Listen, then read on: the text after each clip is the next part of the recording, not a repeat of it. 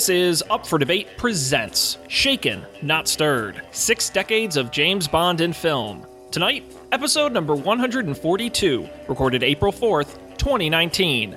Chapter 3 Roger Moore in Live and Let Die The Golden Gun Who Loved Me. Roger Moore is James Bond 007 in Ian Fleming's Live and Let Die. James Bond is back, and wherever he drops in, it can mean only one thing. Trouble! This is the Bond adventure with more excitement, more action, more danger, and more. Much more. Roger Moore as James Bond 007. What do you know about a man called Scaramanga? The man with the golden gun. He always uses a golden bullet. This trinket was sent with a note requesting special delivery to you. Roger Moore, back in action in the exotic East as James Bond 007 on a collision course with the most dangerous man alive. The man with the golden gun.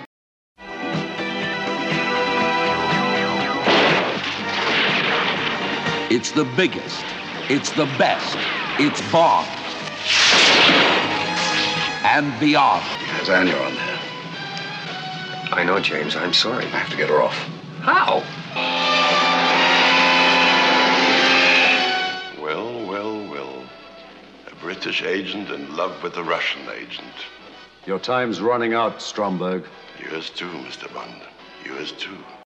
Hello, everybody, and welcome to this episode of Up for Debate Presents. I am Sean Jennings, joined as always by uh, well, we've got M, we got Q. Um, we'll call this guy. He's he's he's our triple X. He's he's Matt Mariani. Whoa! I, I get three letters. You get Wow. three letters. You're a What Russian agent. All right. How are we doing, comrade Sean? I am reporting for duty. Uh, never been never been more thrilled to be here. We've got a new Bond, we've got three new movies, and we have a returning guest because yes, our resident James Bond expert is back to introduce us to the world of Roger Moore. It is Colby Rabidou. Hello, Colby. Hello. I just couldn't miss uh, The Spy Who Loved Me. It's too good. Yeah, we have got a mix of movies tonight. They run the gamut. Yes. Um, Um Yeah. I'm I'm excited. I Yeah, they were really all over the place. I'm having trouble remembering the middle one. What was the middle one? It was Living Golden and Let Die. No, it's Golden Man Gun, with the Golden, golden Gun. which I agree was- is an unremarkable film. It really was. Well, I think it's remarkable for the wrong reasons. Yes. Well, I mean, when, when you when you've got the thrilling action of both Knick Knack and Good Night, how can you forget? Good night. The missed opportunity. They had a villain named Knick Knack, but not one named Paddywhack. Oh, that would have been great. he could have had a, like a thick racist Irish accent, and he could have just been all the worst Irish stereotypes. It would have fit right in with the, these this era of Bond. So Oof. That's true. Not a great true. era. I could just picture him. He'd basically be that that fat white cop from uh, Live and Let Die and and and uh, Man with the Golden Gun, but with like an Irish brogue. I'm just trying to think of who's better, Knick Knack or Jaws. I mean, I love Jaws. But he's so useless. I mean, he's big and he's dumb and hard to kill. That's kind of his redeeming qualities. And he has metal teeth that he uses to bite things, Which is like bizarre. cables. He bites a shark cable, to death. and he bites a shark to death. It did did you uh have you noticed like in these movies to this point there are like two kinds of bad guys that James Bond fights. There are either most of the bad guys which he can one one shot like punch out, which is almost everyone in the James Bond universe. He can punch one time and they fall down.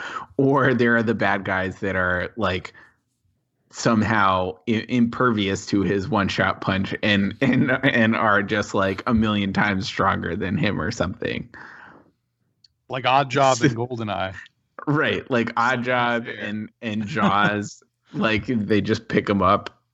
Oh it's my very God. silly. But there's no like middle ground. He never just has a fight with a guy. He's never like evenly matched. He's always like he's either OP or like totally out of his league. Who was the guy in From Russia with Love?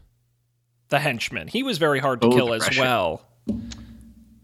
I can't think of his That name. That would be um Testing our memory, our knowledge here. red The like red blonde guy. red yeah. red something red.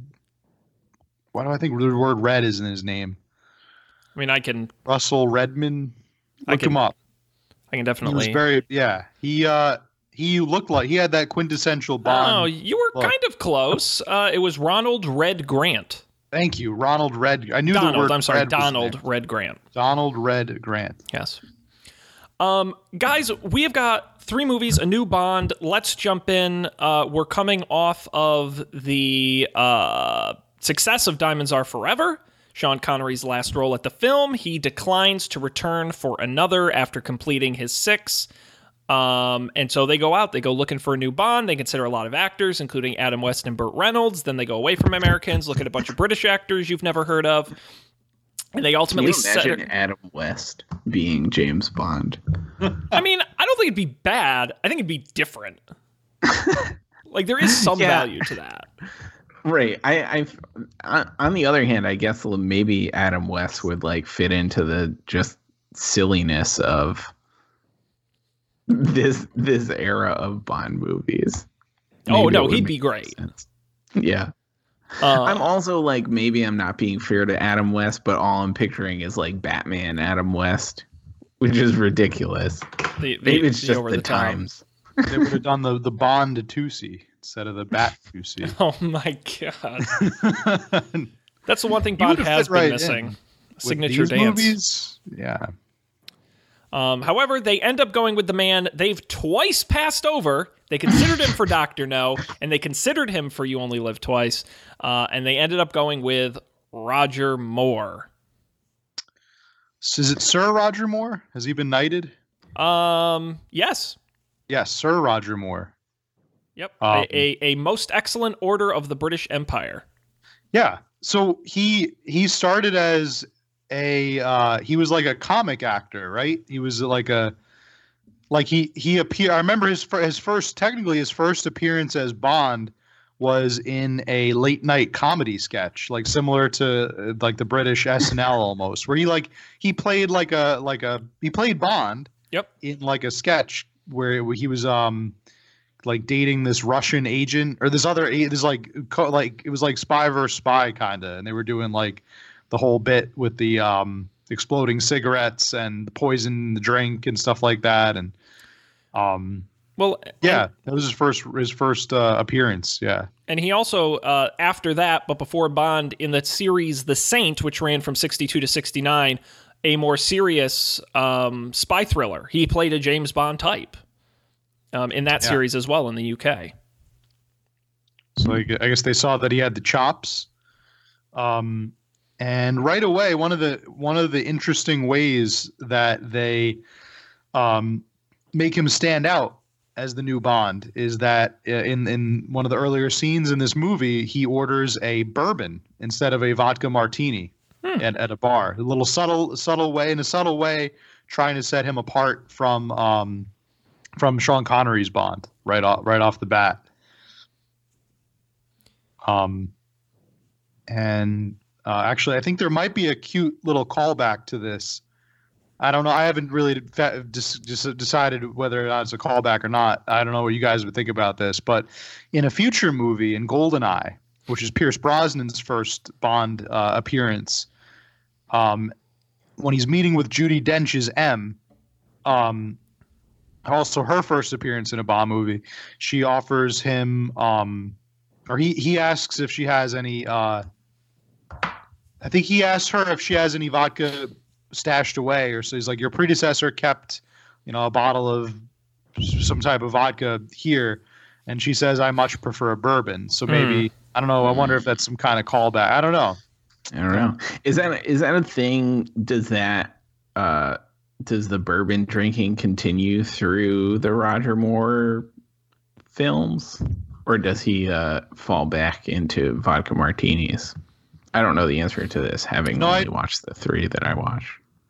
I don't remember I, I- I know in the in the club in Egypt in The Spy Who Loved Me, there's a joke that uh, Agent Triple X makes about knowing his classic drink order because they're Right. spies, and it and it is a martini. Right, and she knows his too. That was their their Yep. Right.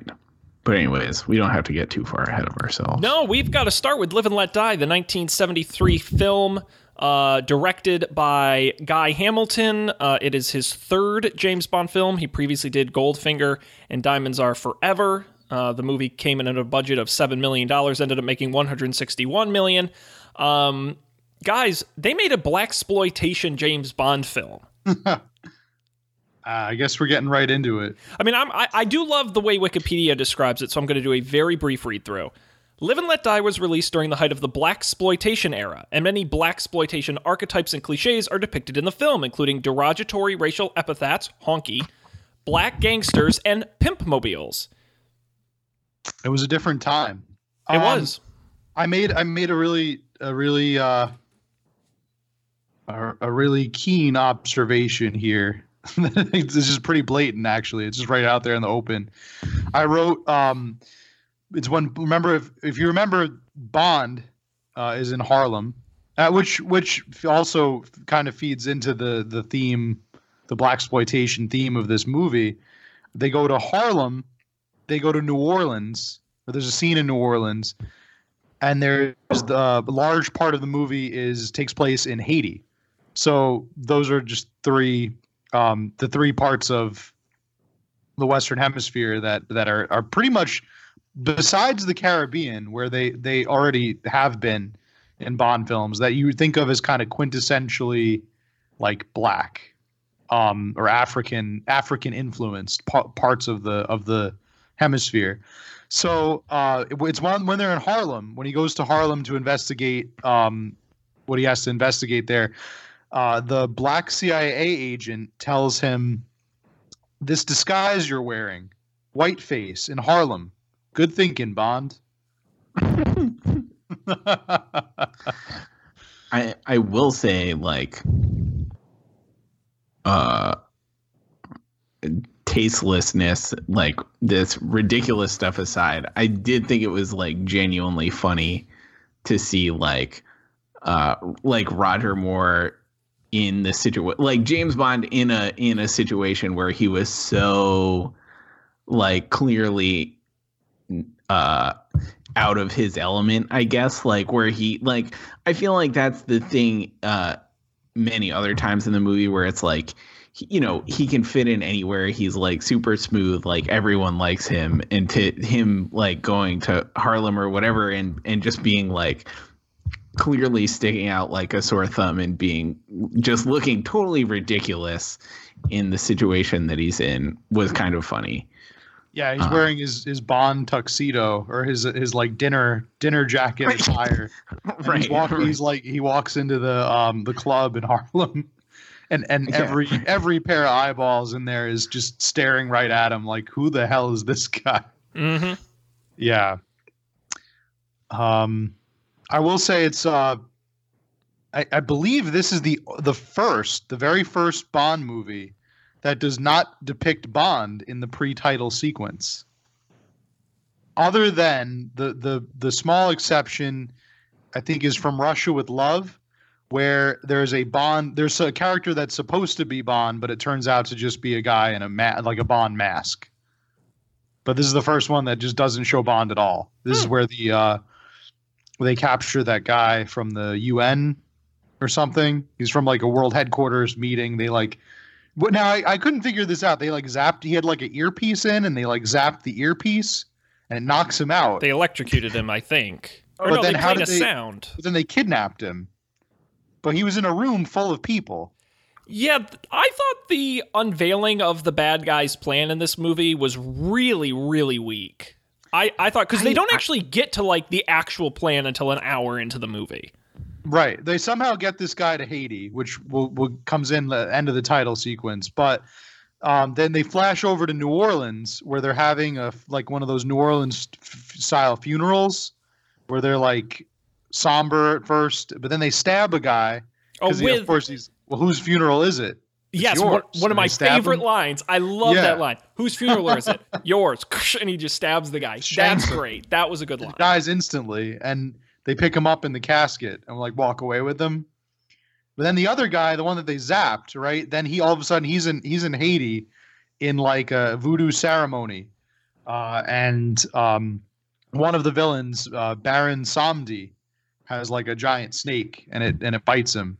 It was a very very. I thought that was a very um, intricate and ornate way to to kill someone. It's not like they weren't torturing him for information. Like, why go through all of that? Why why shock him? Then they kidnap him from the embassy, and then they bring him all the way to Haiti for uh, that ceremony. I, I just I guess just to establish that there's going to be voodoo in this movie. But I And- think there were and easier those- ways to do that. They could have made like a voodoo doll of Bond, right? And they'd be like picking him with a pin. I thought that would be a a, a much uh, a much easier way to show it. But That's true. Those snakes look so real. A lot of them were. yes, A lot of them were. I feel like there were maybe maybe it's towards the end, but there was one part where they were definitely not real. Yeah, I mean, we definitely have to talk about the snake in the bathtub scene, yep. which is way more effective than the spider in the bed from Doctor No. Much better plan. But he, he's first of all, who shaves sitting in a bathtub? I'm gonna call I mean- Bond out in that. to be fair, I've never tried it. Maybe maybe he knows something we don't. He's a refined man. shower beer, shower shave. I don't know. Might be something to that. It was an odd one. So um, I thought this was easily one of the best theme songs. Uh, Paul McCartney's "Live and Let Die." Yeah, it's we one just- of the, definitely one of the most enduring theme songs of a Bond movie. Does anyone want to come out and say it's the best Bond theme? Uh, Anyone, no. anyone man No, enough I, to do it? I, I've thought about this. I've given this some thought. I think there are better. There are better openings. They're not many, but there are some better openings. This is the best one so far. Oh, you think some of the future one ones so are far. better? I do. Okay. I do. I, I have I have some I have some ideas or at least some preferences. This might be the most enduring It's the most successful. Yes, financially as a and song. commercially, I think. I would bet more people know the song than have seen the movie, Yeah. which you probably would couldn't say say about probably- many other themes. Maybe one or two Basically others. none of them. Yeah. Skyfall. I think Skyfall. You would say more people had people probably heard heard- the song which- than seen the movie. Was that the one Adele did? Adele, yeah. That was pretty. I mean, good. that was huge. That one was a and she won the good one. Oscar for that. She did. Oh yeah, yeah. Um, that this- was actually that was one of the ones that I ranked a little bit higher than this than Live and Let Die. I- Uh, you know. actually, I like most of the Daniel Craig themes. uh, I'm not a fan of the Spectre theme. That's why I said most. That was probably the only one. They won the Oscar for that one I too, actually- which is bullshit. I actually really, really liked. Um, probably my my my favorite and my second favorite, uh, in no particular order, Bond opening sequences uh, and and theme songs are um, Casino Royale, Yeah. Chris Cornell, um, and um, Quantum of Solace. or Quantum of Solace, Jack White. Terrible movie, but really, really good opening song. I thought. Uh, but We're getting ahead of ourselves. yeah, we are. We're getting way ahead of ourselves. Anyway, those are those are great. This this was an excellent opening theme. Oh, it was Uh, great. it holds its own for sure. Uh, it has all the voodoo influences. Of course, the first time we see Roger Moore as as, as James Bond, uh, and we he opens up. We we see the he meets he's meeting with M, and M is telling of James Bond's plan. What do you guys think of the the villain's plan here? I think on paper it's a good plan. Because it's if I understand it correctly, and again, I don't think the movie does a good job of setting up the plan, but the idea is that this crackpot dictator from a fake island country that's basically Haiti, but they don't call it Haiti because that might be racist. Um, is is also portraying himself as a crime lord drug dealer in America. He's going to grow poppies on his island, turn it into drugs that he can take to the US. He's going to give away the heroin for free. Tons of it for free. He's going to get Americans hooked on heroin. And then he's why can't but I can't remember the part where why can't other people sell heroin? Uh, I guess because, it's free. He's gonna well, he's gonna steal it all. That was his. I think that was he was gonna steal it and destroy it or something. I thought the idea was that, Oh, that was because he was plan. flooding the market, he was going to put the other guys out of business. Sort of like Walmart coming into your town Mm. and putting mom and pop shops out of business. But because if everyone could get it for free, why are you paying your local drug dealer? But wh- wh- how? Why are they paying him then? But after all the other drug dealers have either moved on to other careers or have gotten Oh, killed, right. Wait, because you then he's can't go like years without making money as a drug dealer, and Right. everyone's already hooked. So he's just gonna basically outlast everybody, and then Yeah. when when selling heroin is no longer cool or or lucrative, he's just gonna jump right back in. Was that his Exact- plan? I thought he I thought he was gonna seize all the heroin and like destroy it, except for his own supply, and then he was gonna flood the market. Uh, maybe. That actually would be really, I Hard. think, really, really hard. Yes. but I don't think the other plan would work either because I don't think the other drug dealers are just going to like give Well, up. he wouldn't be a dealer. He would be like the distributor. He'd kind of be like the. He wouldn't be like the Walmart. that's true. of He- heroin. He would be like the manu, like the straight up, like China. He'd be like the China. Oh, heroin. flooding our market with Just cheap like- goods. Well, just yeah, manufacturing this cheap heroin, and um, well, we don't know if it's cheap heroin. It might be good quality heroin. I mean, but it's free. it's free. Is the bottom line. I thought this was a good plan. I thought this It's was a, a- good, one of the better Bond plans. plan. Yeah. I thought it was it was one of the better. It's much better than the giant space machines that eat other spaceships.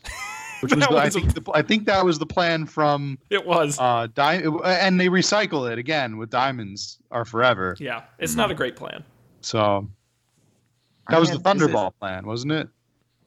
Well, yeah, and they, it, by the way, basically respi- recycled in the Spy Who Loves Me.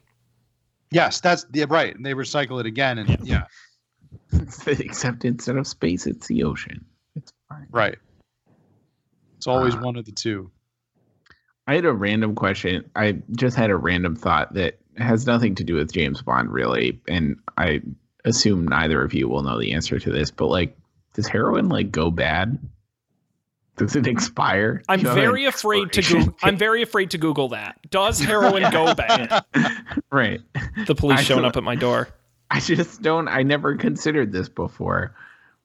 I'm only gonna I'm only gonna just go. All right, I I like to cook things, good legal things like food. Uh huh. stuff. Um, and when I cook, I use spices in my food, and spices do expire, but it takes like three to four years. Like it takes a long time for most spices to dry out and go bad if you don't open them. All right, I'm just. Gonna... So maybe heroin is like that. I would have to assume. I, I think everything expires, doesn't it? Like it, it's Yeah, just it comes from a plant. It comes from a, like a like a poppy. So mm, over time, it must it must go bad. What doesn't? Doesn't like honey? Honey, Honey. pretty much. Honey is like the only thing that doesn't really Is it- expire. isn't- Yeah. the only thing I can think of, Uh, consumable wise. turns out they don't publish information like that. Oh, there's a Vice article: "How to tell if your drugs have gone bad." this is we're spiraling here, but let me see what it says. Uh, in other That's a words, good point. uh, I mean, if if these drugs went bad, that seriously cuts into um, the villain's supply. Okay, so here you go. It won't go bad on its own if you leave heroin out.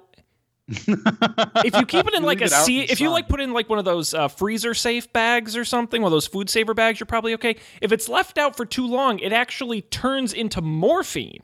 If they, tur- it Oh. says this expert says if they've turned tan or brown, then you know they've gone bad. It turns into morphine, huh? Yes, which is bad for you. Which is also a, a, drug. different thing. Yeah. Hmm.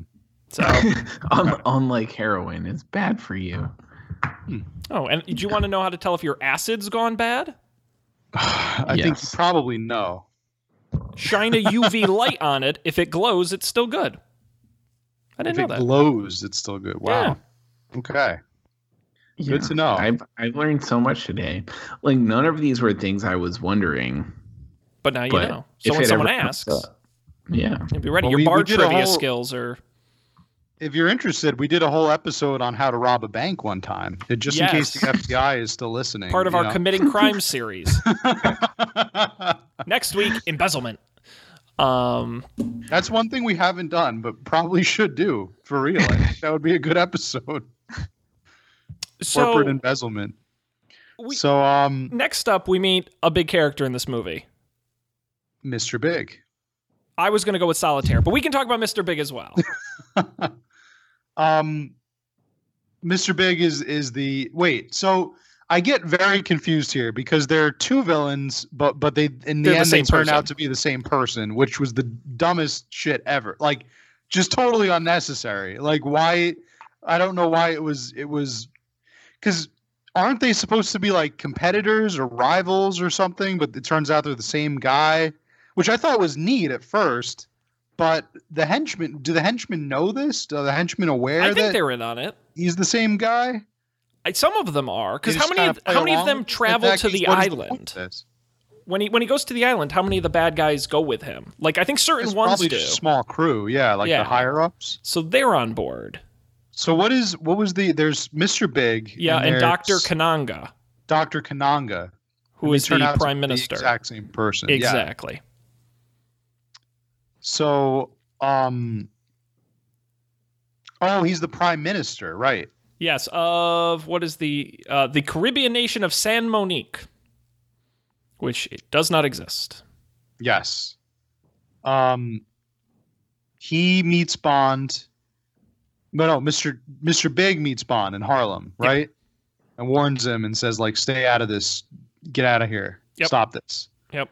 Um okay, so so he's he's basically being like um he's kind of like Harvey Dent in a way, like where he's like um he's got like a good side and a bad side, but not really. No, not they're like both bad. They're both They're bad, right. definitely both bad. But I mean, what I mean is he's like operating in the like light, like the society sphere, but he's also operating in like the shadows, basically. Mhm. Okay, and he's trying to play both both sides. Yep. Um, he goes to Bond travels to Haiti, and this is where he meets Solitaire, right? No, they meet in New Orleans. She's at his lair oh, in New Orleans. okay. In New Um, Orleans. I have thoughts about Solitaire. Big thoughts.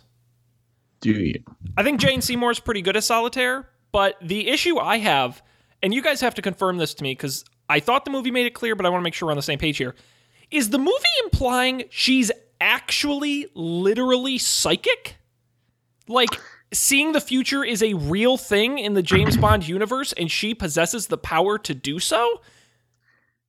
Uh, that seems to be the case. That's messed up. Yes. Because that is like a weird about. leap of faith. Why, how do you? Why do you think that? Why do you think that the Bond universe is like? There's magic in the Bond how? universe. Give me an expl like because uh, in the movie example. Solitaire, there's more than one occasion where she literally is like, "Oh, Bond is coming, and he's on the island, and he's alone, and he's coming," and she like knows stuff she shouldn't know because she's psychic. Like the movie implies oh. she is that she is literally psychic. can literally see the future, which is only the first problematic part of her character. Oh, because so then many. the movie implies Bond takes her virginity, and now she's no longer psychic. Well, I was just gonna say that that the uh, whether she's psychic or not, it doesn't really it doesn't really last too long because Bond sexes the psychic right out of her, like pretty much. it's crazy. That- that's also something you can do in the Bond universe too. Apparently, um, apparently her psychic ability only resides on the like her whole clairvoyance rests solely on the fact that she is a virgin. Yep. And as soon as Bond Bond figures this out, uh, he immediately deceives her uh, using a using a rigged deck of tarot cards Mhm. to trick her into believing that she has lost the ability to tell the future, and basically in in her in her like state of like smash low self esteem, she has sex with Bond. This might this might be the lowest part of Bond's character. Like this is the worst thing Bond has done. It's up This there. has to be right. Has he I done don't know, anything like- worse than this? Like This is, uh, this is Pussy Galore was pretty bad. That was bad. Yes, there were there were many problems with that. I agree. Yes. There were also many problems in Thunderball when I didn't see he, Thunderball. he seduces uh, Dominique Dominique Domino Domino, yeah. Domino, and he um he he- just just like moments after witnessing her brother's death, uh, he seduces her, has sex with her, and then reveals to her, "Oh, by the way, your brother's dead." That that might be that might be even worse. There's also, and we'll get to it, The Spy Who Loved Me, Triple X, uh, you killed my, my Russian lover, so I'm going to kill you.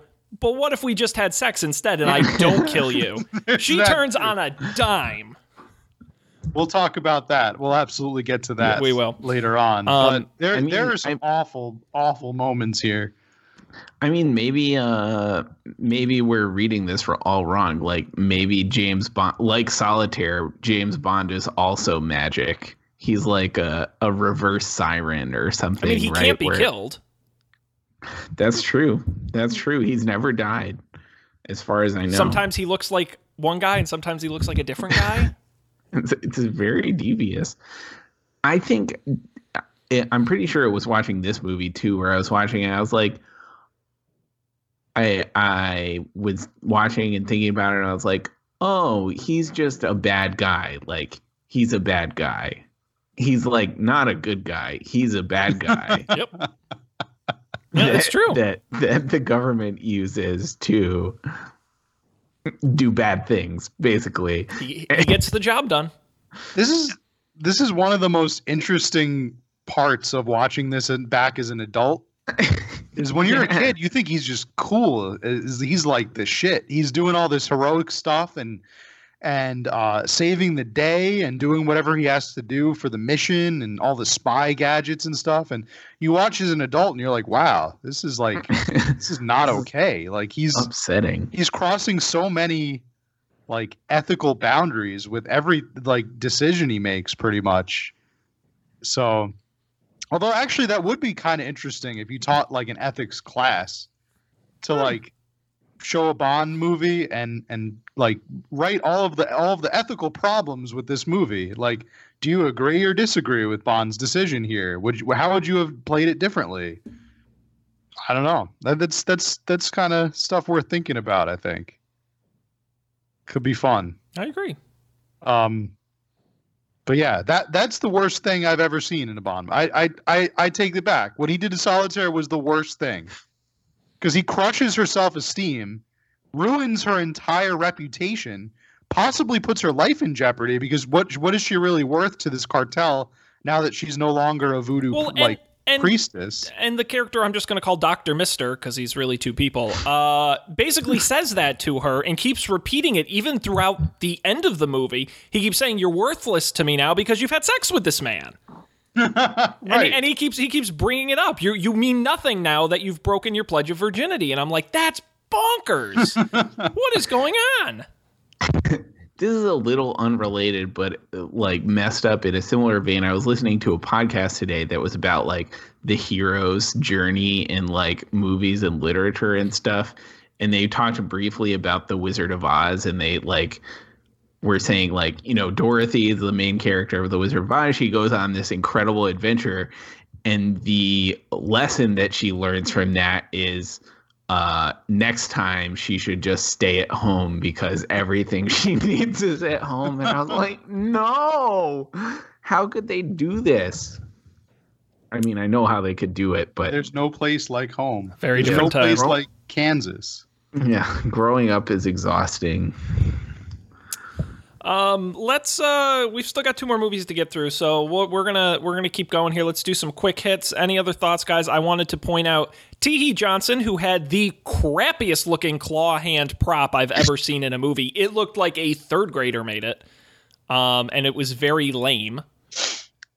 Well, what was also lame was his death scene when um he he gets injected with the helium and like blows up. Was that him? No, No, I'm that was. Dr. That was Mister. That was definitely Mr. Big. Yeah.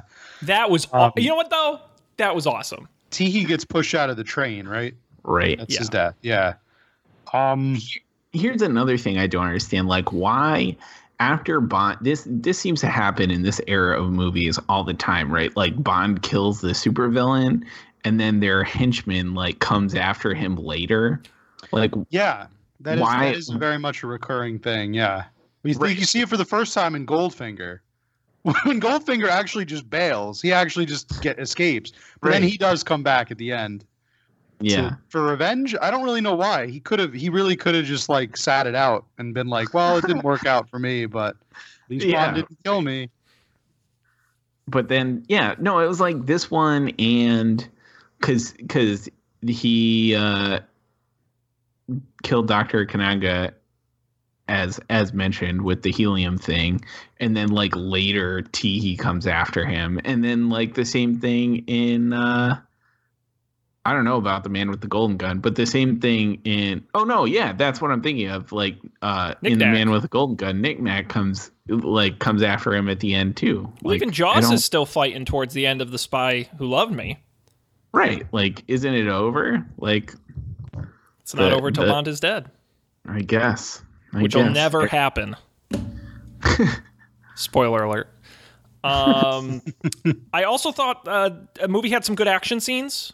Not a ton, but I thought the the plane chase on the ground, where it was kind of go and the cars were chasing the plane on the ground, and like the wings got clipped that was off the plane, and I That thought that was- was decent. And I Um, don't think we can get through the end of this movie without mentioning the introduction of what is possibly the best character in the James Bond canon. My favorite character in yours, Sheriff J.W. Pepper. Boy, I'm so glad he's a recurring character. that's too. banana. You know, it's bad enough he's in one movie. When he shows up in the next one, I am flabbergasted. who asks for that? the Like, crowds who's the- loved him. Who's sitting in the theaters like, "Oh, it's this guy." Yes, I'm so glad he's You, you think they applauded and cheered? Yes. Yeah, I wonder if they thought he. Oh, this guy. We could bring him back for like every movie. He'll get into like a We should've wacky had a situation spin-off. with Bond. Oh, it'd be great. oh, you're that English guy who talks funny. And um, yes. So he's just like a backwater cop, basically, in uh in in Louisiana, the Bayou. He's a Bayou cop Yep. and uh, he's like he tries to what what does he do who does he pull over is it is one of the cia agents isn't it I don't. I feel like the the uh the car chase is happening, right? Or the boat chase is Yeah. happening and like he somehow like he pulls somebody over and somehow gets like wrapped up in the like he pulls over one of the henchmen or something like that and then like James Bond comes crashing through on his boat or something and it crashes into his police car and then and a wacky chase It's a great chase. It, i- I honestly do think it's a well-directed, interesting chase. Yeah, the boat chase was fun. I liked when the boats like jumped on the land and like scooted over It was in- into the water. Oh my god! Well, you'll be happy to know that this movie set the Guinness World Record at the time for the uh, longest speedboat jump with the assistance of a ramp, going 110 feet. There you go. So, uh, apparently, 26 boats were custom built for the movie, and 17 were destroyed during rehearsals before they even started filming. Oh no. So, Was Um, anyone injured? uh, not that this Wikipedia article says, but that seems like the kind of thing the movie company would scrub from the Wikipedia article. So, yeah Uh, it wasn't like you only live twice where the man's leg was sawed off by yes, the, by the uh, helicopter. helicopter yeah um there was a there was a really cool scene and i'm trying to remember if it's in haiti or if it was in new orleans or in, or in uh, louisiana where he bond jumps on the alligators remember that Yes. Yes. like I think that was and that, was a was- real stunt that was like actually performed with real live alligators really Which I It feel like would be stunt double, super but- legal today. and very dangerous yes and i think yes. like animal rights people would probably be pissed off too but he did he hopped from al- real alligator to real alligator Yes. I thought that was a good bit.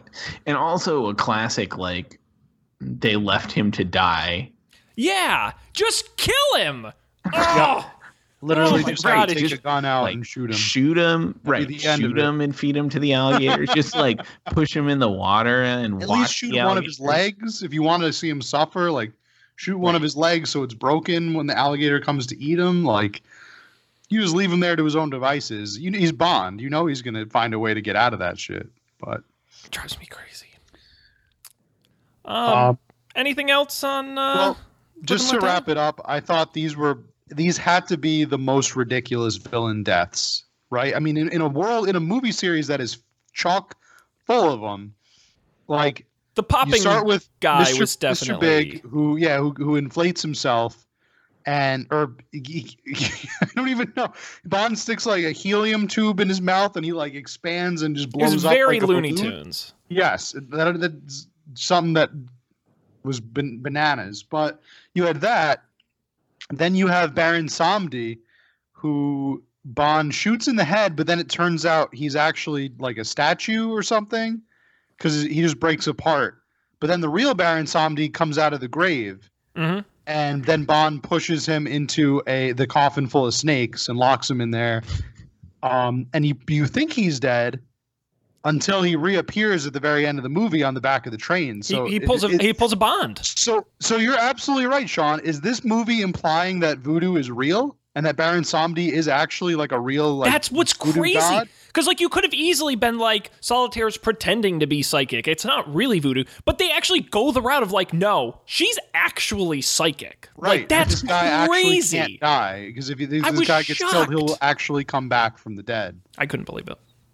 So it, this movie does kind of blur the lines a little bit between between uh, fact and fiction. Uh, and then Teehee gets pushed out of the train, which was the most believable of all the deaths. I thought the uh, Baron Samedi getting like I I- it just seemed like when he pushes him into the coffin. It seems kind of like he. I, I always watch that, and I think that he could have easily avoided that coffin. It's almost like he was like, "Oh no!" He like falls in it. Oh no, I'm stuck. The snakes are biting me. Ow. Yeah. Ow. Ow. so it's uh I like to think my theory is that Baron Samedi wanted Bond to succeed there and that he was gonna like maybe maybe the the creators of the movie thought he, they would make like a spin-off of him like not a spin-off but like the next maybe one of the future Bond movies would feature him as like the main bad guy. Interesting. why not? You have like an ancient voodoo guy. Well, I like I like the idea of a Bond movie where like magic exists. Mm-hmm. Like they're psychic. Like Bond meets the X Men. Like okay, I'm on board. I'm sold. Hey, yeah, and I mean he he does he does appear again in the GoldenEye video game for N64 in a, in one of the bonus levels. Oh. Egyptian. He's like one. He's like in the bonus level. One of your missions is to find him and kill him. So he does he does reappear. Actually, it blurs two movies because the, these two movies because you have to go into the temple, find the golden gun, and then use the golden gun to kill Baron Samedi. So. Naturally. Mhm. Um, I think that wraps up Live and Let Speaking, Die. yeah. Speaking of the Golden Gun, We've got to move on to our next film, 1974. Yes. You know who was missing in Live and Let Die? Who? Our old pal Q. This was the, one That's of the right. first movies that did not have uh, a Because have they a Q moment. they thought the wasn't in it movies were getting too gadgety. That's right. Little did they know. But he comes back with a vengeance in The Man with the Golden Gun. One year later, 1974, Roger Moore returns as Bond. Guy Hamilton returns as director for his fourth and final Bond movie. Uh, a budget of $7 million, made 97.6 million. If the last movie's villains was black people, this movie's villains is Asian people. um, taking us around the world. A very 1973 movie combining uh, Hong Kong action and the energy crisis. Yeah. Uh, what was cool about this movie uh, was, like you mentioned, the energy crisis plays a heavy role. Oh, yeah. Um, some an event that was actually going on at the time uh, plays a a, uh, a pretty big role in in um, in this movie, especially tying in with the villain's plot, uh, where he is going to the villain is going to s- steal energy equipment and build his own is like the best form of energy and then he's going to sell it. Very actually a lot like live and let die but instead of drugs it's it's good like cheap energy.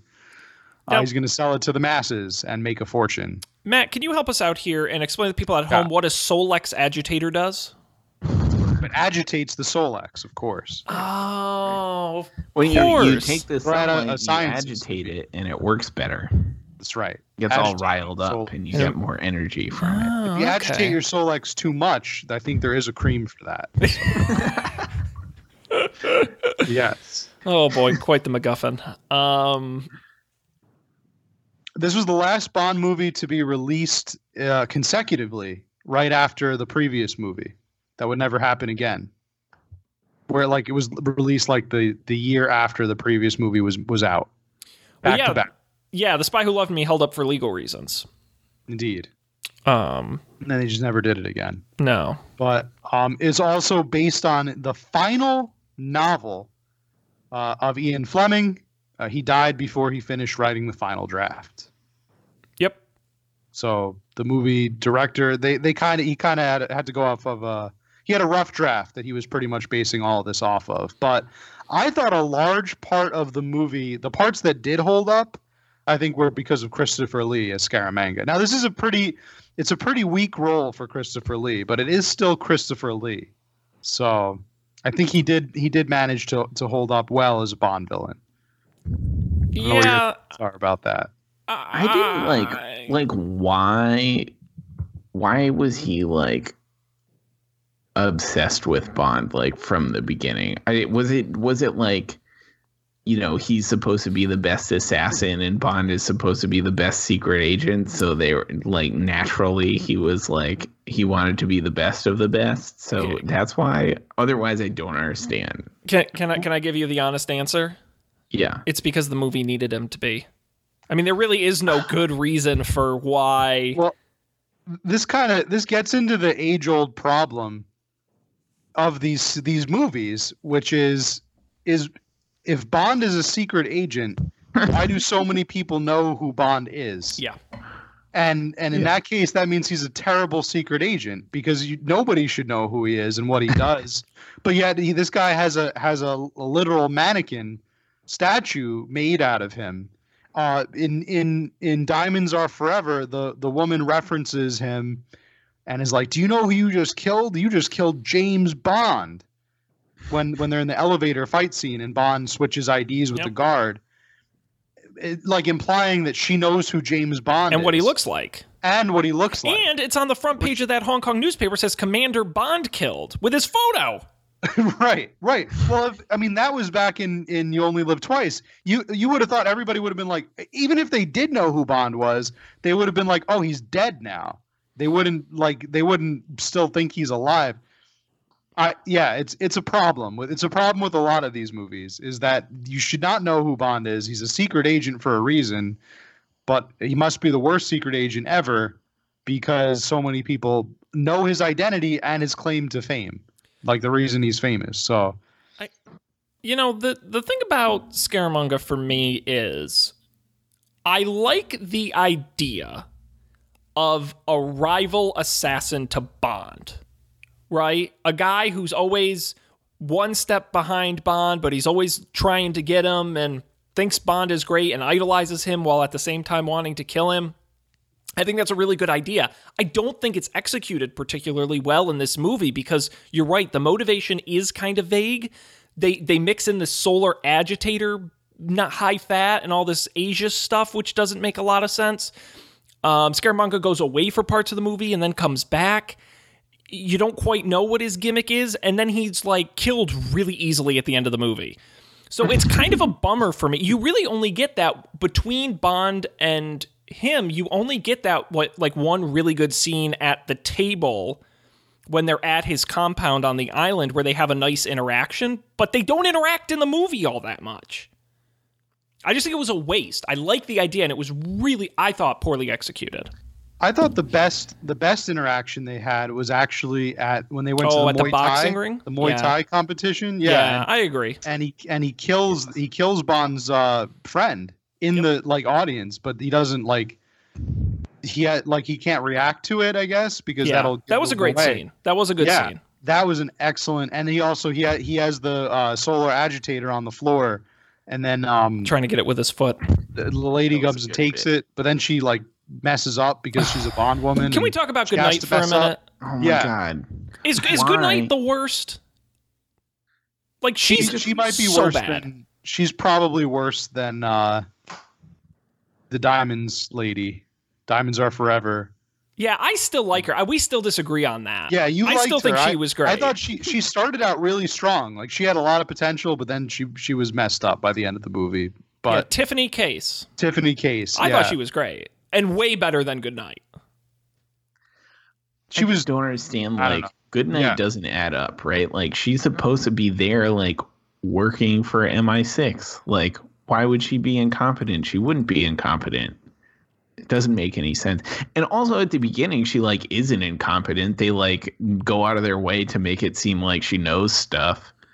And then Well, they did the same Every- thing with Tiffany Case. Like they they made her seem like really strong, a strong character out of the gate, and then like as the movie, like all of a sudden she just becomes a like a like a like a dumbass halfway through. Well, and and Col- Colby's right that she's supposed to be with the best of the best. This we didn't touch on it in Live and Let Die, but the first African American Bond girl, Rosie Carver, who is supposed to be an agent, like just screams and yells, ah! She's scared all the time and then gets killed really easily. Like it's such a weak. well, she also turns Bongo. out to be like a triple agent. Well, Like, that's she's, like, true as well. she betrays him, and then she is back on his side, but then betrays him again. Yeah. And a lot of that you have to wonder: is it like is that was that another racial thing? Like Mm. that they're snuck in there is like well black bond girl means that of course she's going to be working for That's true. There were any of the other Bond villain. girls double agents? I guess other than from Russia Oh, yeah. with Love. it's it's happened before uh there World is even not a- Doctor no. Doctor No, there was that first that lady who's like the sure the secretary goes back to her place and they try and run him off the road on the way there. And, Yep. and yeah. Fair it enough. definitely happens again world is not enough is the one that sticks out most to my But- mind But what bothers me more about Goodnight is not only she is competent, but she's Mm-hmm. also so horny for Bond. It's like, oh my god, it was it was like she was both dumb and oh my god, it was so the acting was bad. Like I really try not to hate on actors because I realize it's not always their fault. It's sometimes the script or the director or whatever. She's genuinely bad in this movie. I'm sorry. It's awful. Yeah. she was she was a problem another problem this theme song probably the worst bond theme song Yes, Lulu, yeah who sang it? Yeah. just awful Not The a great song. she just sings the man like the lyrics make no sense the the song is terrible yeah probably the best almo- like arguably the best bond theme song followed up with arguably the worst right right after that Do you know who was originally supposed to sing the song? no Alice Cooper. interesting. Was it going to be the same song? really Um, no, he wrote a different song, so it wasn't exactly the same. But he he actually did write the song, and the producers just ended up going for Lulu's instead. And then he did later release the song. I've never heard it. Really Um, yeah. Yep. colby's googling yeah, bad theme song. Um, let's see. Uh, other stuff in this movie. Uh, the first shot of the movie is a man with three nipples, yeah we Uh, can talk about that which comes back later when James Bond gets his own fake nipple. best q invention ever I wrote I wrote fake took all nipples on my sheet. this england this is where your tax dollars are going forget about the eu they're going to q branch so that he can design fake nipples for secret agents. And it was a good looking fake nipple. It was the best the best that uh that British money could Parliament buy. Yeah. yes. Best that the pound could offer. Um you mentioned before how you know if if, if live and let die was black people are evil then this movie was uh was was asians are evil. Um and this movie when this when um when live and let die was out the, just the year prior blaxploitation was a big thing in in, in cinema. You Yep. had like shaft and and all the movies of that era. When this movie came out a new fad was starting to corner the market the kung fu movie. So um you had uh um was this when Big Trouble Little China was out, or maybe that was later. Um, or Kung Fu Hustle, maybe. This was like the era when kung fu was starting to be like kung fu movies were starting to like break break into the the mainstream uh, yep. audiences. So I think they did a little bit of that, especially when they go to the Muay Thai tournament. They uh, Bond fights those those um, kung fu people in the dojo or in the temple. He like fights right. each one of them. One of them's the guy like black, so you know he's like the bad, like the most tough one. Yeah. Right. And then the guy uh the guy shows up with his daughters and like they're all kung fu experts. Oh, oh yeah, the twin girls. Yeah. That was dumb. And they kick ass. Yeah. I did think I did think the hand to hand fighting was at least interesting to look at, especially when Bond does his little bit um, right before they escape one on one. I thought that was at least watchable. I mean, that's you know, again, you, you don't. We've talked about this in previous episodes. You don't see a lot of that type of fighting in movies anymore, like the long, unbroken shot, real hand. I mean, they're stunt guys, but real hand to hand fighting. Um, I thought it was at least it, it was well done. Yeah, uh, it, it, made it interesting. At least it was there was something different. Yeah. Um. Yeah. Uh. I don't know if you guys noticed this, but I wrote down. Um. There's one scene where he's at the club after he gets the he gets the golden bullet out of that girl's stomach. Mm-hmm. Um, and there's a fight. A fight scene ensues. Well, I think this might have been a blooper in there. If you um, if you uh, look in the mirror, like the dressing room mirror, mm-hmm. you see the in the reflection, the reflection of the mirror, you see the the whole camera crew. Oh, really? Yeah. Oh, what this, a goof! I think this was a blooper, like a like a goof that was in there. Oh. Um, if you pause it at just the right spot, you can see the entire like the mirror is actually a real mirror that oh, is reflecting awesome.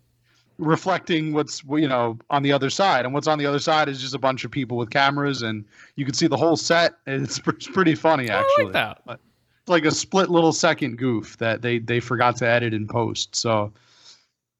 Uh, really, yeah, funny, funny moment there. Um, Another funny moment was when uh, the return of our of everyone's favorite uh, everyone's favorite uh, officer, Officer uh, Dinwiddie. What's his name?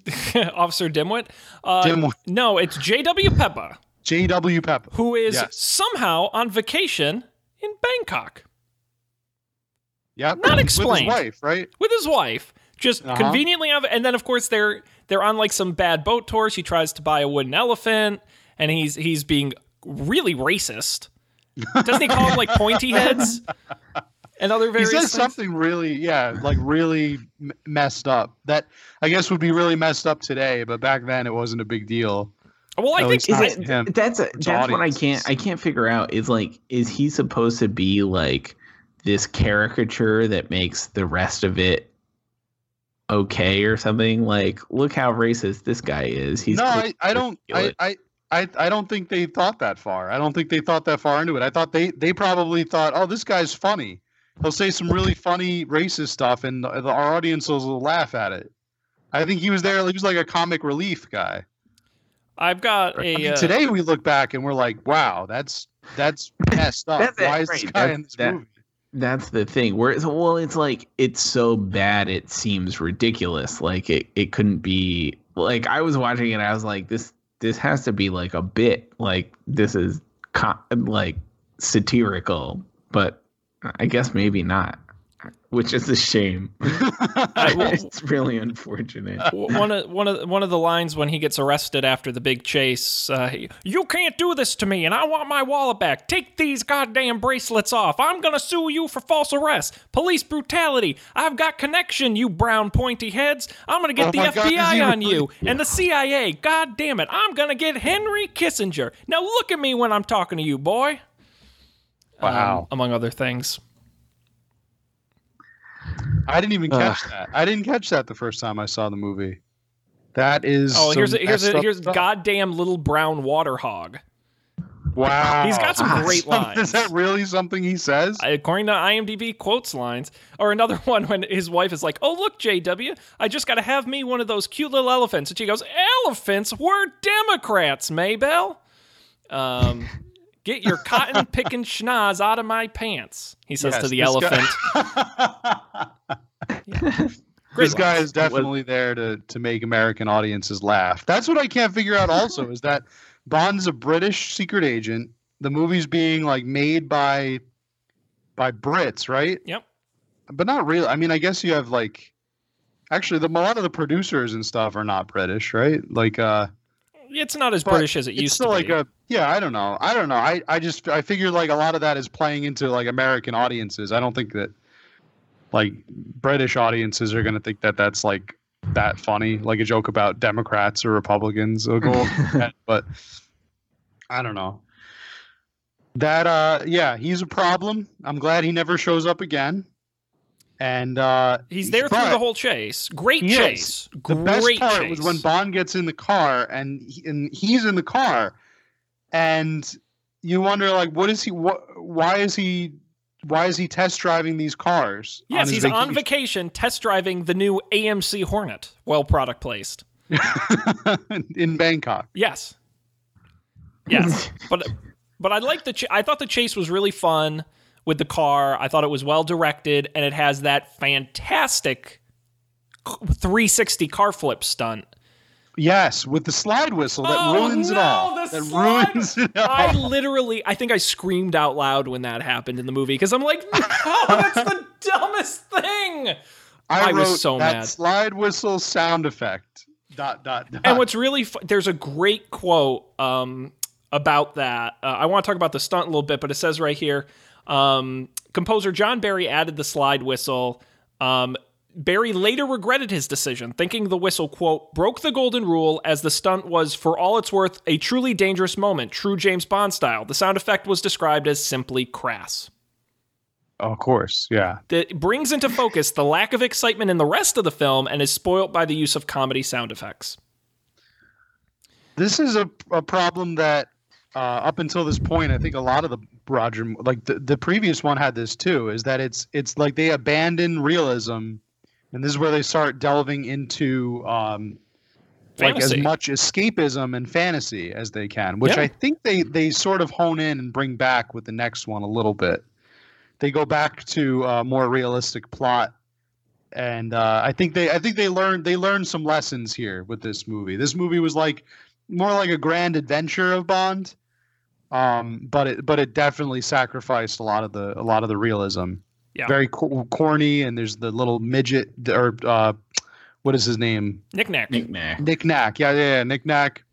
Um, I thought his literal name was midget. I wasn't trying to make a They call him that in the movie. here, but they do. But they they say a lot of really awful things in the movie that that I, I like to think we're we've evolved past. But I then again, like these movies were only like what, like twenty years ago, thirty years? I mean, like forty years ago. But Mm, I don't times know. have changed.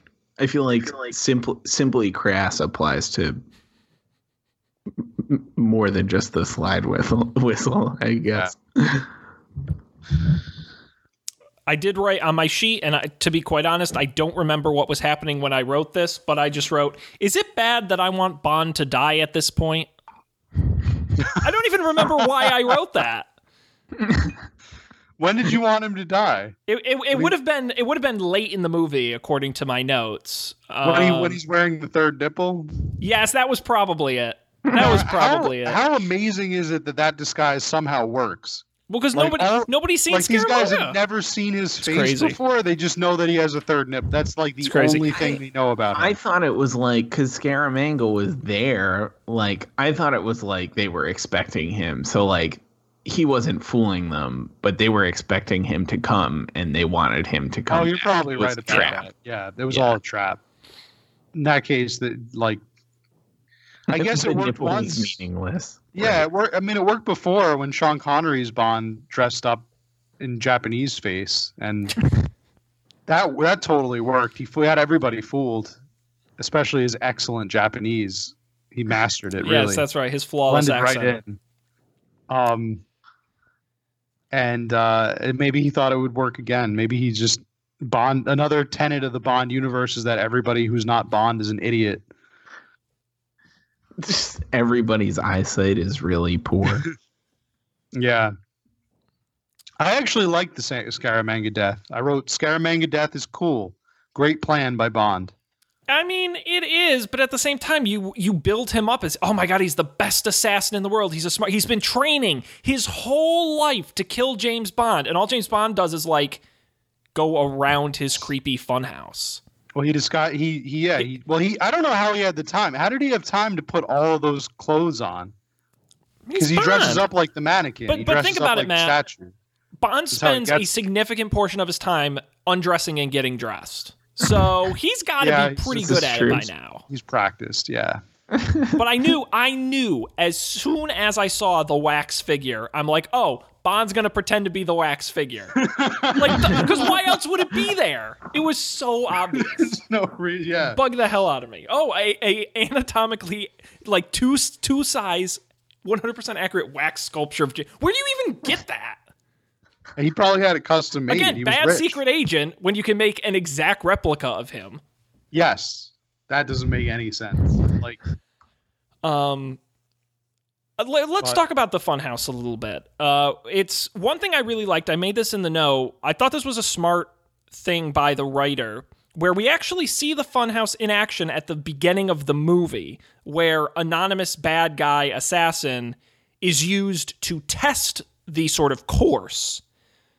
And what I like is when we get to the end of the movie, we, the audience, know what Bond is going to do, is going to see before he sees it. And it creates a different form of tension within the audience. And I really like the fact that they let us, uh, let us, the audience, see the course before Bond saw it. I thought that was kind of a smart idea. yeah, um, yeah, because you, you don't you don't know what like how Bond is going to use it. Well, and you're like, how's he going to react to the like uh, the mannequin that shoots at him, or how's he going to react to the mirrors? How's he going to react to these things? And you're like, oh, we saw how the first guy did it. He failed. Oh, th- this is how Bond's doing it differently because he's smart because he's Bond. And I'm like, oh, okay, that's kind of neat because I think if Bond had just gone through it, you would have been like, what is going on with this weird place? I think you needed to have that ahead of time. this uh the mirror concept comes back in Spectre, doesn't it? Don't they do something with mirrors? I have in not seen Spectre? Spectre. Okay. I don't remember. I, well, look look for it later on. Um, when you I do like- watch Spectre, the the villain there, I think, also uses um, uses mirrors to some degree. So I wonder if that was like kind of a little either a nod to Man with Golden Gun, or if it was like just a direct rehash and the directors didn't even realize. But I bet it was intentional somehow. Or homage. Yeah. Any uh any thoughts on Nick Nack? Are we pro or con Nick Nack? I mean, he fits with this movie. Uh it's not as he's not as strange surprisingly not as strange as um the villains of Diamonds, Mr. Kidd and Mr. Oh, Kidd and I forgot about those guys. those strange men Oh, like because they're just strange and they're strange for the sake of being strange whereas the uh Nick Nack he he fits in with this movie like he belongs in in Yeah. this movie I think it's well acted. I, I think it's interesting. I think I think the fight scene on the boat at the end of the movie after Scaramanga's dead is actually pretty good. I mean, he does get captured in a suitcase, which is kind of ridiculous, but um, I think some of that is pretty interesting. So I, I don't think he's a, a bad character. A good No. henchman. A good henchman. A well fleshed out henchman. yes i would say so Because the gimmick isn't that he's short, I don't think. I mean, I know that's definitely part of it, but I think the gimmick is just that he's really good at what he does. You know, Jaws has metal teeth. That's his whole thing. When you look at Nick Nack, you're like, oh, he's actually a, a well rounded human being. he's cunning yeah he's cunning and he's he is he is a, a loyal henchman yeah that's Yeah. true but And then uh then Goodnight blows up the whole island just uh being ditzy. Oh my god, when when Bond was in the thing trying to take out the uh and she kept bumping didn't her ass at one point push a button on the console? Oh Yep. my god. That's probably where I wrote can Bond please die already? yeah. Yep. Yeah. Heavy So- sigh. Well, yeah um Any any last thoughts on this one? Um, I, I thought it was an interesting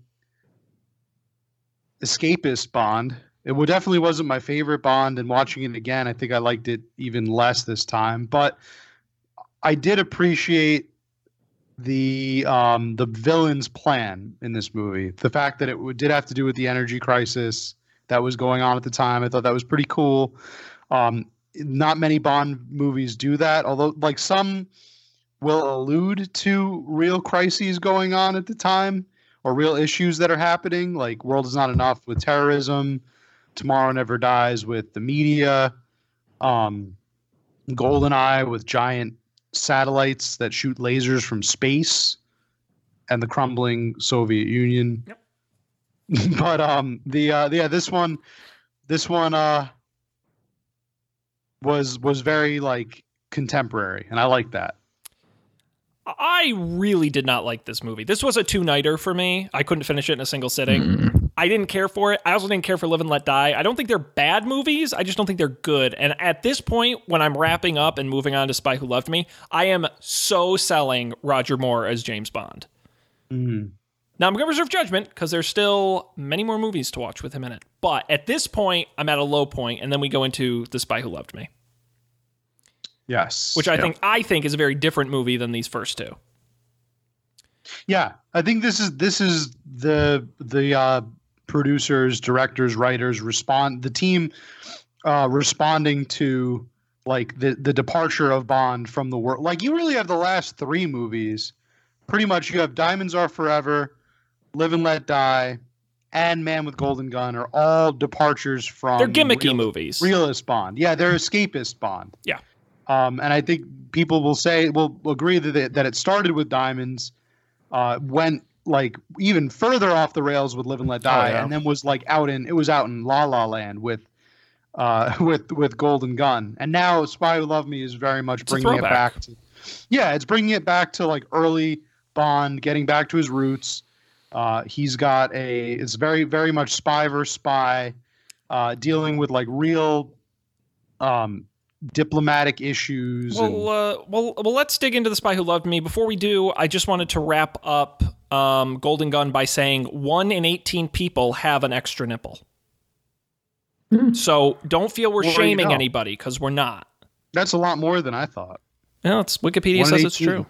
Okay. Um, next up, The Spy Who Loved Me. Uh, as you mentioned, Matt, a bit of a gap between this and The Man with the Golden Gun, three years due to legal issues. Guy Hamilton is out. Roger Moore sticks around, but they bring in Lewis Gilbert, who had previously directed You Only Live Twice, um, bringing back the franchise here. The film, uh, as I mentioned, released in 1977, a budget of 14 million, made 185 million at the box office. Uh, we go to a new location for the first time. We go to Egypt uh, and Italy for a chunk of this movie.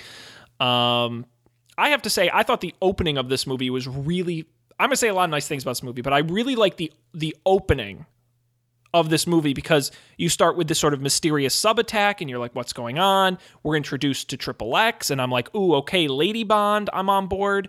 Um, and then the ski chase, which is an awesome action sequence to open the movie. Fun fact: um, at the time, the most expensive action stunt ever filmed. Uh, it cost half a million dollars. Wow. Well, um, and I thought that was crazy. just a great way to start the movie. Mm. Yeah, I I liked the like when they were do they were doing the the the James Bond triple X like parallels where they were cut it would cut between and then they also did the they tricked you where you thought like the guy was going to be the James Bond guy, but it was actually the lady. She was Triple X, and then uh, I don't know. I just thought that the, yeah, and then the ski chase is super cool when he fucking skis off the cliff and like has the British flag parachute. Yeah, pretty ridiculous slash awesome. I was cheering. I was cheering. I was very excited. Yeah. Um that's yeah, very much Bond getting back into form. You know, as a British Secret Service agent. Uh, I, I even wrote here. Yeah, wait, isn't this the same exact plot, the same exact villain plot as You Only Live Twice? It absolutely underwater is. subs instead of spaceships. It Yeah. absolutely is. Co- Mhm. so- sowing world chaos with nuclear weapons. Yes. Ben, been Um, done. There's nothing original about the plan, Except it's underwater. except now. it's underwater.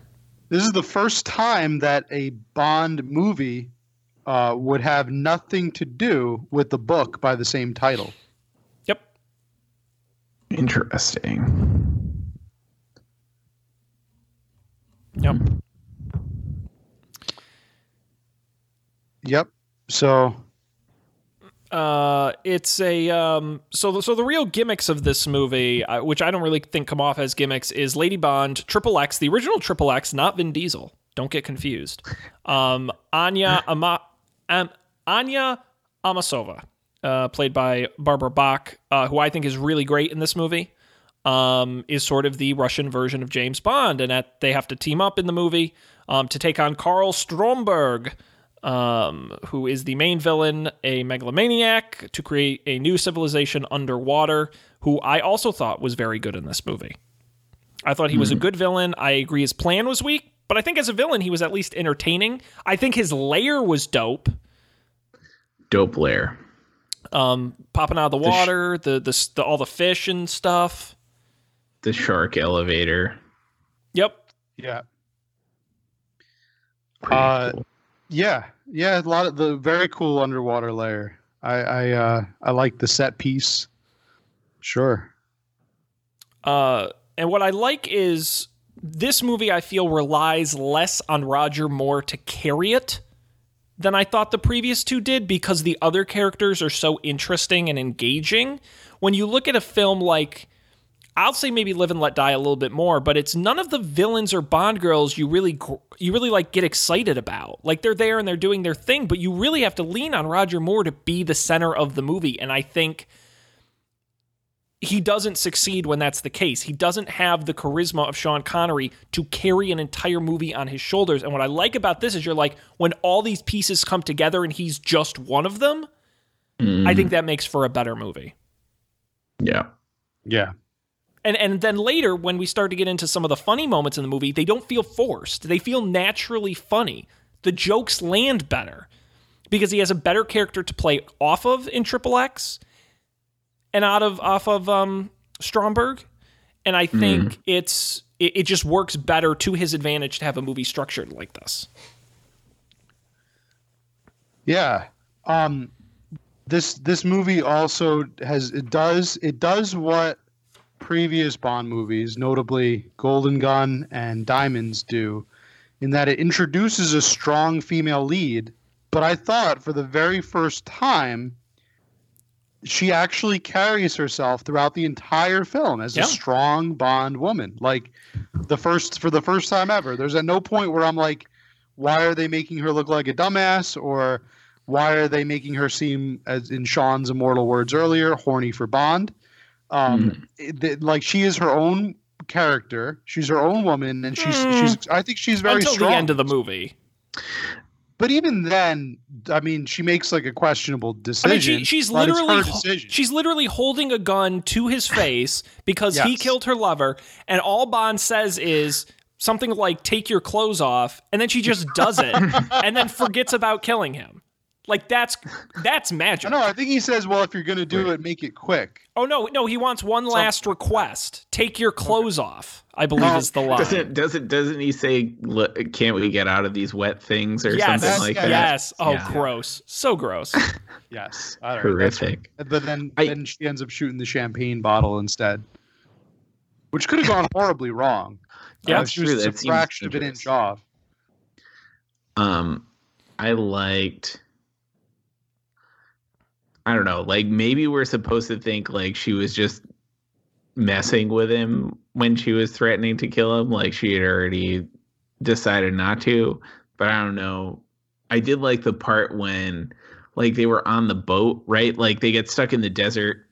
The car breaks down in the desert and they walk and they get to the boat and then he's doing his James Bond thing and she totally plays him and gets away. Yeah, That was awesome. Yeah, that was really. Uh, really it makes the format feel fresh. It, Yeah, it and doesn't she knows what she's like doing. like she the knows same. immediately. Right. Right. Yeah. 'Cause She's supposed to know him. Like she knew his favorite drink. Obviously, she mm-hmm. knows like his his playbook, right? Yeah. And she totally uses it against But that's him. what bums me out about them getting together at the end. Like I kind of would have liked it better if they just if she was just like we're rivals and that's fine and it is what it is, but I'm not going to sleep with you. Like That's fair. But then it wouldn't be a James Bond movie, would it? No. Um, Yeah.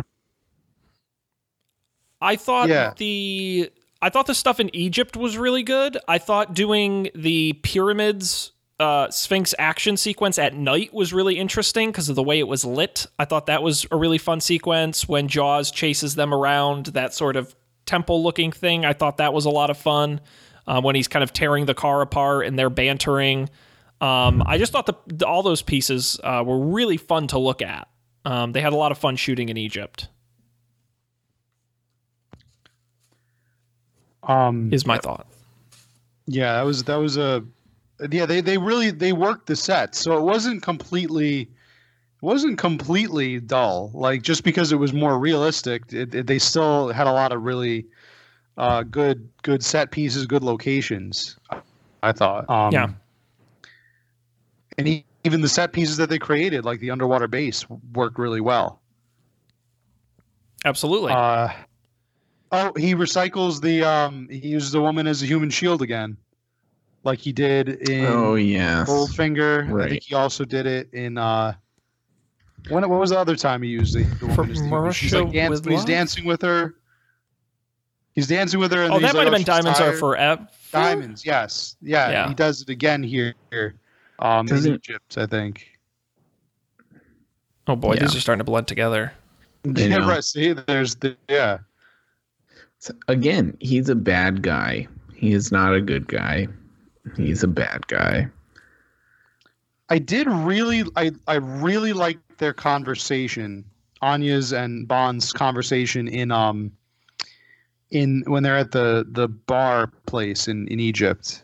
Yep. And uh, and and I think they they lay like revealed just enough about each other, uh, that it and they they, you know, she talks about how his her love was killed by Bond, um, which I think she knows at the time, but They Bond is uh yeah, she definitely knows it right at that point, but but Bond is like is like playing it off like it, like she probably doesn't know. I thought Like I'm not going to tell her. Right? Cuz They- I, f- I feel like didn't he like at some point they're together and he let something slip about being in Austria or something and she asked yeah, that was later in the movie. yeah, I think that was later in the movie, no, yeah. what was interesting about the bar scene, I have the line here. Uh, Anya says, uh, and this is an interesting past, re- a rare reference to a past James Bond film. Commander James Bond, recruited to the British Secret Service from the Royal Navy, licensed to kill and has done so on numerous occasions. Many lady friends, but married only once. Wife killed, and then he interrupts her, says, "All right, you've made your point." Yeah. Very What's interesting. interesting about that is I think it um that line not only is it a rare reference to an earlier film, but it kills the fan theory that every Bond actor is a different person Yep. because that was George La- a reference to the George Lazenby movie on Her Majesty's Hmm. Secret Service, um, and uh, Roger Moore being different actor is still the same Bond because there is a prevailing fan theory that every Bond actor is a different, um, a completely different Bond Yep. like character basically. Uh, that 007 is um, uh, just the title of this person that happens to also be Bond. Like, so, but that that yeah, that line just kills that theory. It's interesting. It's interesting. Yeah, yeah. That's and I like that. I like that because that is really the most vulnerable that you ever see Bond. I I think until until the Daniel Craig movies where he's just all vulnerable all the time. But yeah, um. I, I wrote that Anya is actually the equal of Bond Yes, that's awesome. which is awesome. Yes, I wrote "Wow!" exclamation point. very cool. How how terrifying was it when Jaws popped out of that closet? And then when he's on the train, I forgot Yes, about it was a good part. jump scare. Scared the pants out. Yes, Yeah. that was a jump scare. Yeah, scared the crap out of me. I was we- not ready for it. Are we pro or con Jaws? I like Jaws. Plus, uh, it's dumb, but I like it. I mean, it is I would say very dumb. I I'm I'm con because I mean I like I like Jaws, but he's another character that I like. They make him into a recurring character, and I think that's why I like him is because he comes back from into an, like from another into another movie. It's like that dumb the dumbass sheriff is like, oh okay, he's something familiar. Yeah, And something for the fact that audience he to doesn't cheer for. or doesn't say anything is is good. but Yeah. So then let me ask this. Here's a little thought experiment for you. Let's say you're a bad guy, a James Bond villain, okay? Who would you rather have as your henchman? Jaws or Oddjob? Or um who was the one with the hat? Ni- yeah, it was Odd on job. Oddjob, right, okay. Cuz I feel like they're both lame in different ways. I think I would probably rather have Jaws as my henchman because he's more. I think he'd be more intimidating. oh, for Just- sure. Yeah, Just uh just going by results, like Jaws makes it multiple movies. True. but I feel like, but again, Ja- all Jaws can really do is beat people up for you. I feel like Oddjob could also like handle other like like a mix like a knick-knack mixed with Right, like right. He could he could do other things. Like yeah. Jaws is just a big guy, yeah. Right. and he's very big. That's true. Yeah. That's true. He's a sizable villain. Hmm. That's a good Yeah. question. You could Folks out there, tweet tweet with the hashtag. Uh, if you would like to have Oddjob on your team, hashtag I'd hire Oddjob. And if you'd like to have Jaws, hashtag I'd hire Jaws. Team Jaws and Parentheses, Team Oddjob. not not the shark, but the guy well, if from you're, the James if you're movie. playing Goldeneye, you wanna you definitely want to have Oddjob on your Mm. team because his his hat could kill you instantly. Can we do Matt? Do we have to do an episode where you and I play GoldenEye? yes, I've never We- played it. Somehow we got to figure that. We have to figure out. I'm that sure out. there's a port somewhere. I'm sure there is. Okay. Or, or if not, we'll just play it like when we both have off or something. All right. I think we'll have fun. to. Um, all right. What what other things happen in this movie that are interesting? Um, submarine car, new Bond Yeah, car. I love I love the submarine car. that is a that's the it's the Lotus uh, Esprit, uh, Esprit, Esprit, Lotus Esprit. Um, it's a sexy car. That's a that's a good looking like late seventies car. It looks like it could really be a submarine. Which yes, Yeah. that's a good Bond gadget. Yeah. It is. Um, is this so? I I don't remember when this bit the bit between him and Q starts, where like Q is like, "Bring it back in one piece this Hmm. time, please," and he never does. Um, but that's like one of my favorite parts of the movies. But this one, this is one. Yeah, I mean, it, gets- it happens when Q gives him the car. yeah. That I think that gets uh that definitely gets to be like a like a recurring ha ha ha. Screw you! You spent all this money on this one thing, and Bond ruined it. That's so funny.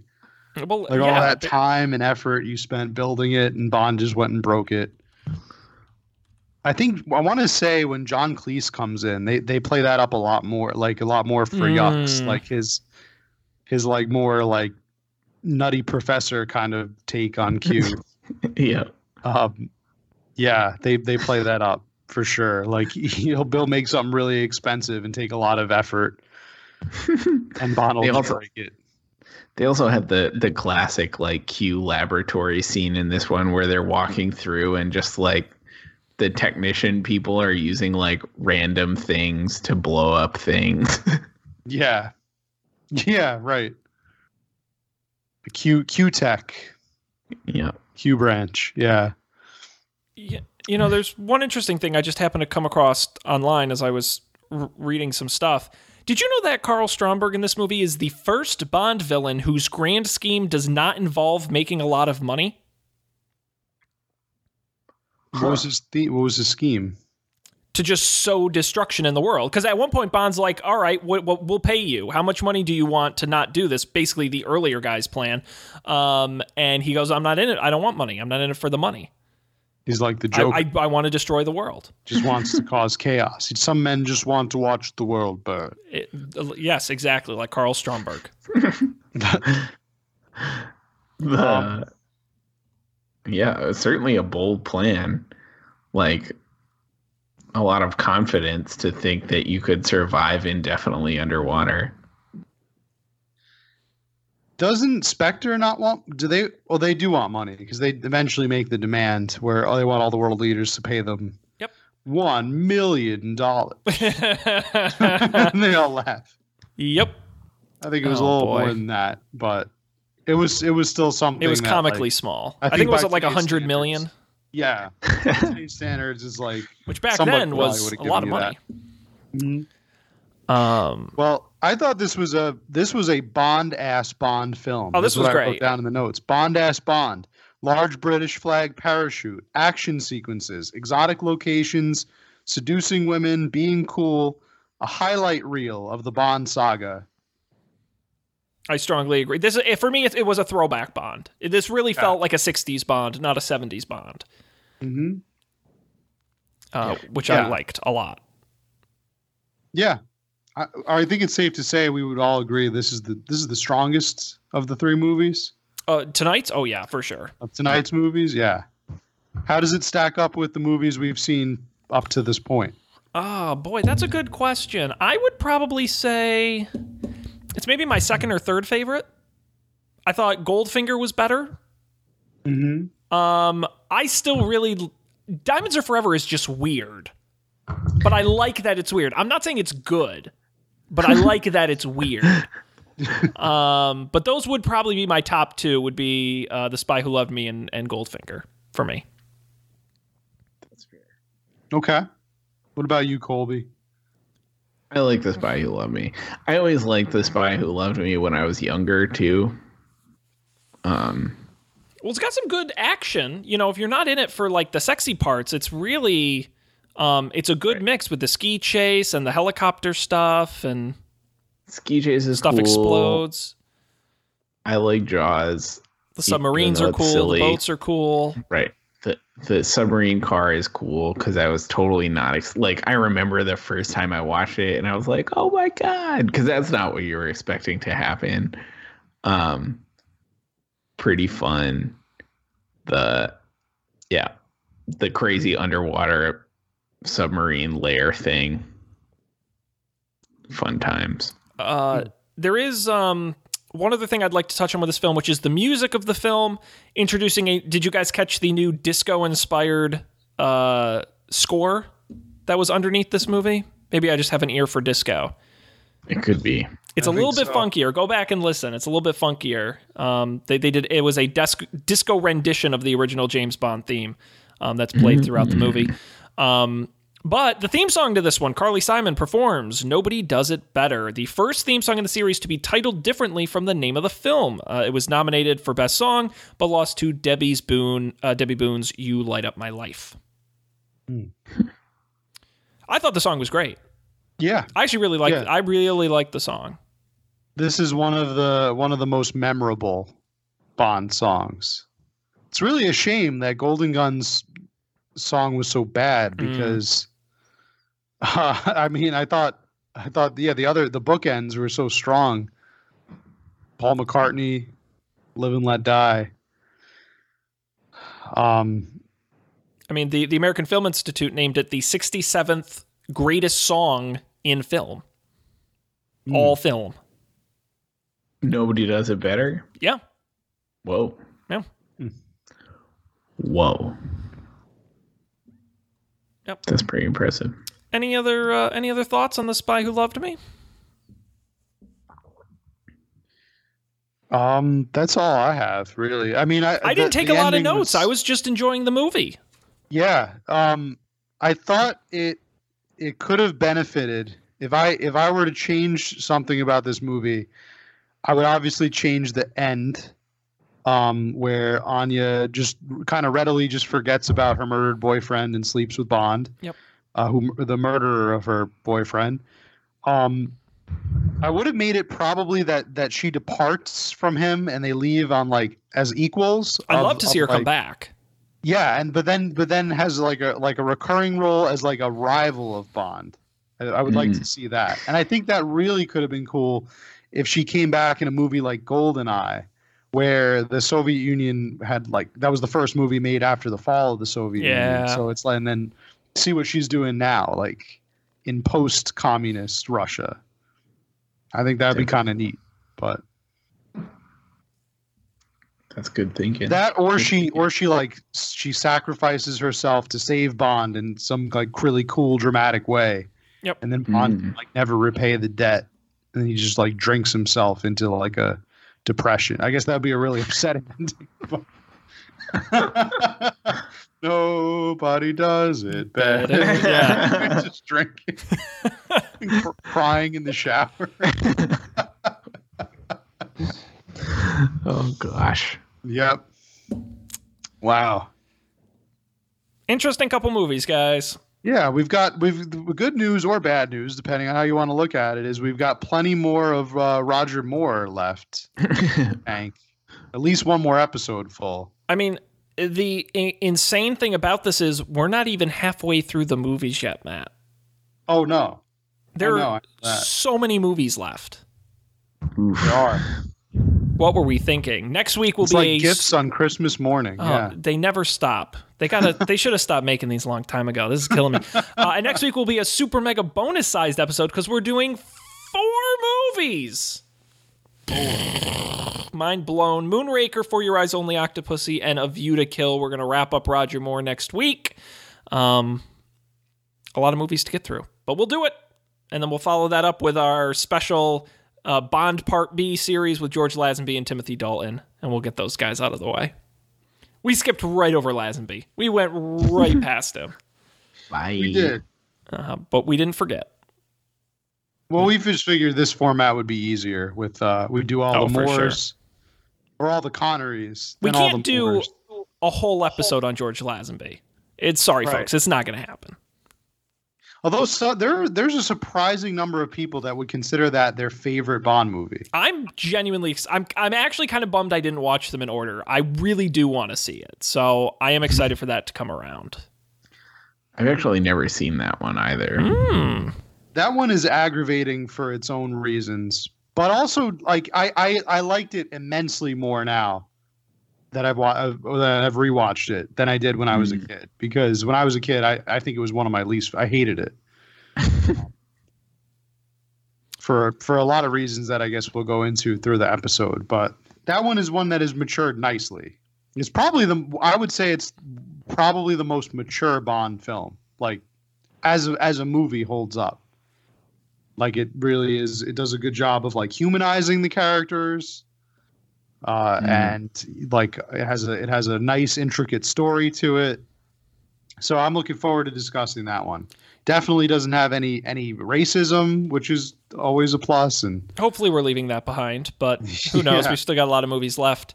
oh, we're Uh, definitely not leaving it behind. The No. rest of the Roger Moore movies, we're gonna we're gonna encounter that all over the place. But that that ain't going any, away anytime soon. Okay. Even in the Dalton movies, I think it, it crops up again.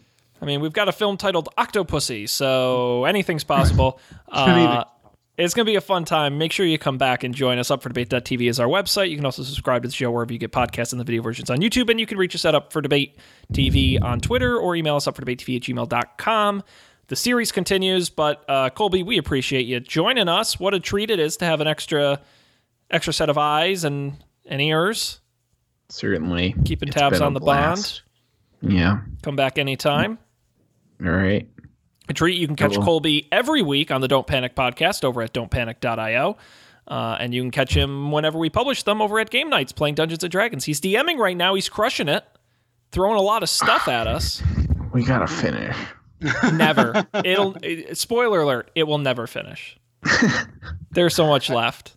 I had visions while we were playing last time. I had visions of us like in a retirement home, still playing the same quest line. Like all our kids are like in college, and we're, we're just like roll for initiative. Uh, just, just That's a pretty good retirement goal, though, to all be in the same retirement home playing Dungeons and Dragons. Dungeons. I don't. Yeah, I, I don't Yeah. see anything wrong. Worst with ways to spend your I time. be- yeah. Um, alrighty. Well, that wraps us up here on behalf of uh, Matt and Colby and myself. Thanks for being here. We'll see you next time for more super spy action on another Up for Debate Presents.